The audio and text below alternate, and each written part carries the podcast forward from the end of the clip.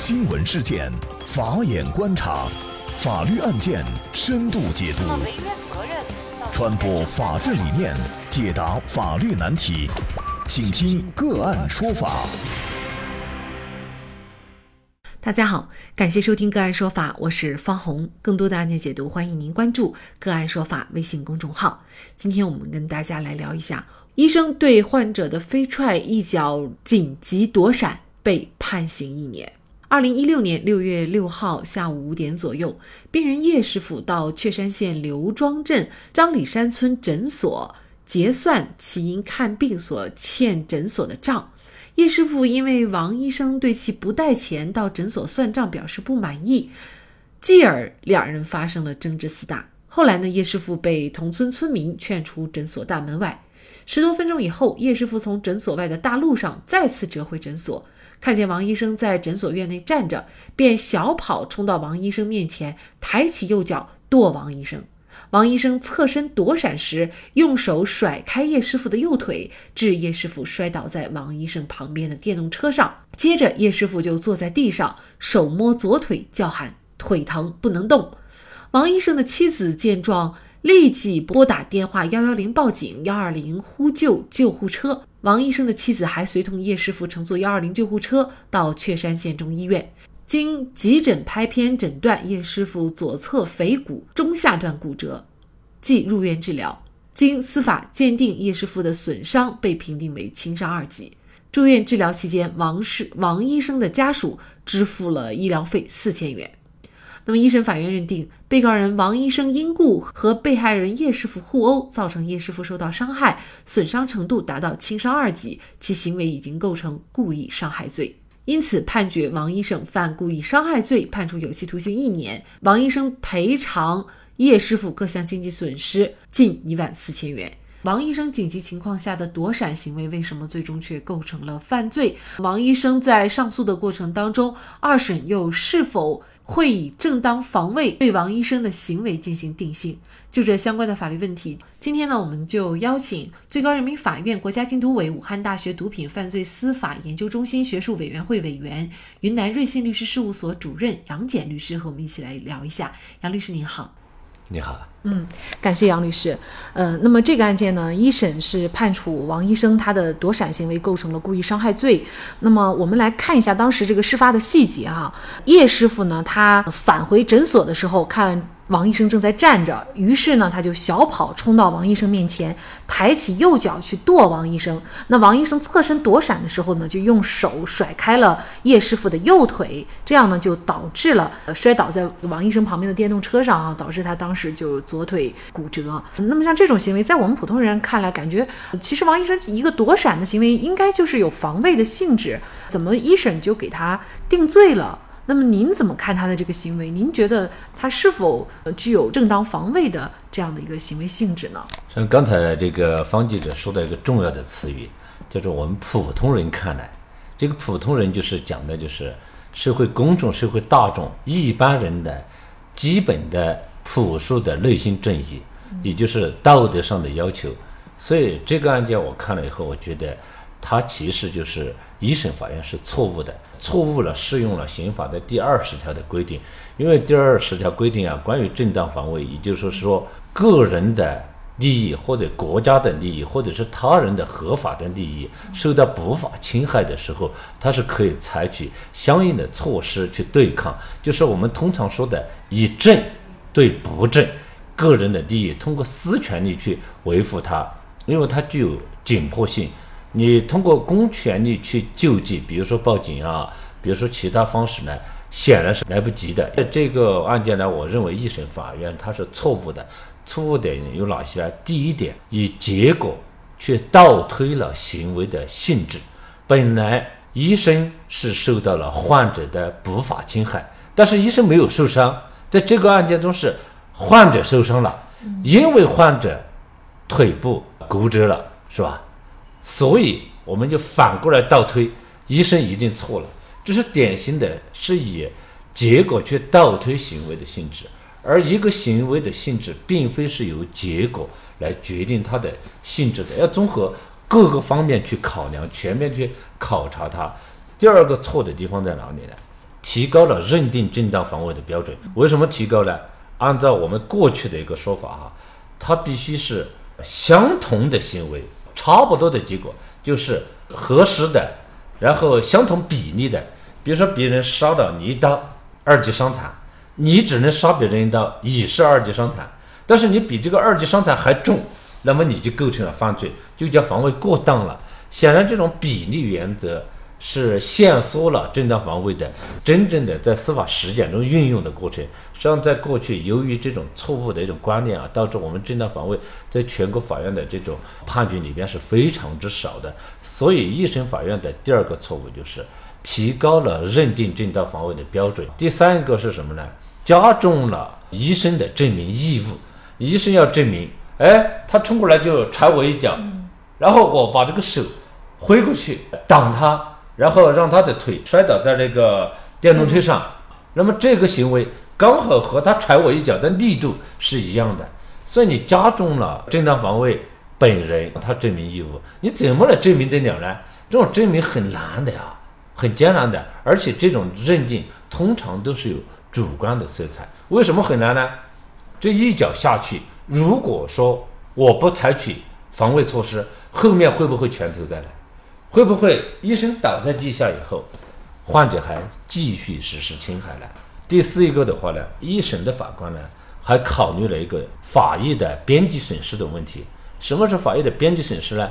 就是法官心里边总是犹豫啊，我是判他是正当防卫呢，还是防卫过当？这中间就有一个边际，到底这边是正当防卫，这边是？这个防卫过当，那么它边际在哪里？它属于正当防卫的行为，给它认定为防卫过当，实际上就导致了我们真正实行正当防卫行为人，也就是医生，通过自己的个人的私权利去维护自己的身体权、健康权啊、生命权的时候，他反而受到了损害。所以，我认为二审法院去给他纠正是非常对的。好，那我们来看一下啊，二审法院呢，它最后的一个审理情况。那么二审法院，也就是河南省驻马店中级人民法院认为呢，叶师傅因为没有带钱到诊所算账，和诊所的医生王医生发生了争执厮打。在被他人劝离诊所十多分钟以后，再次从诊所院外小跑冲向王医生，并且用脚跺王医生的行为呢，是属于不法侵害。那双方厮打停止以后，在叶师傅突然袭击王医生的情况下，为了阻止叶师傅继续实施伤害行为，那王医生错身躲闪，并且用手甩开叶师傅的腿，导致了叶师傅的腿呢砸在了他人的电动车上，那么造成骨折。所以呢，法院是撤。销了一审判决，判处上诉人王医生无罪，并且不承担呃任何的民事责任。有，因为现在这个伤医事件也是越来越多啊，嗯，那么在这种情况下，您觉得这个判决会有一些呃什么样的意义呢？我觉得这个判决真正的体现了法律的精神，真正的能够把法律和道德的协同作用充分发挥出来。在这里，我们说到一个伦理义务的问题，你看。王医生给患者叶师傅看病的时候，他本身就是希望叶师傅的病好了，他是有善良愿望的，也就是我们所说的公序良俗里边的善良愿望。他给你救治，他用他的医疗技术手段，啊，还有给你开药，通过他的经验以及知识，给提供医疗服务的过程中，他是有善良愿望，他是希望叶师傅的病啊尽快好了。善良的行为应该得到保护。而二一个呢，叶师傅受到了啊王医生的治疗，那么他有什么义务啊？就是法律义务和伦理义务的问题。第一个是伦理义务，别人有善良的愿望为你救治，那么应该得到尊重。医生应该得到患者的尊重，因为毕竟他是为你解除你的伤痛的人。所以在伦理，也就是说，叶师傅有个伦理义务，对。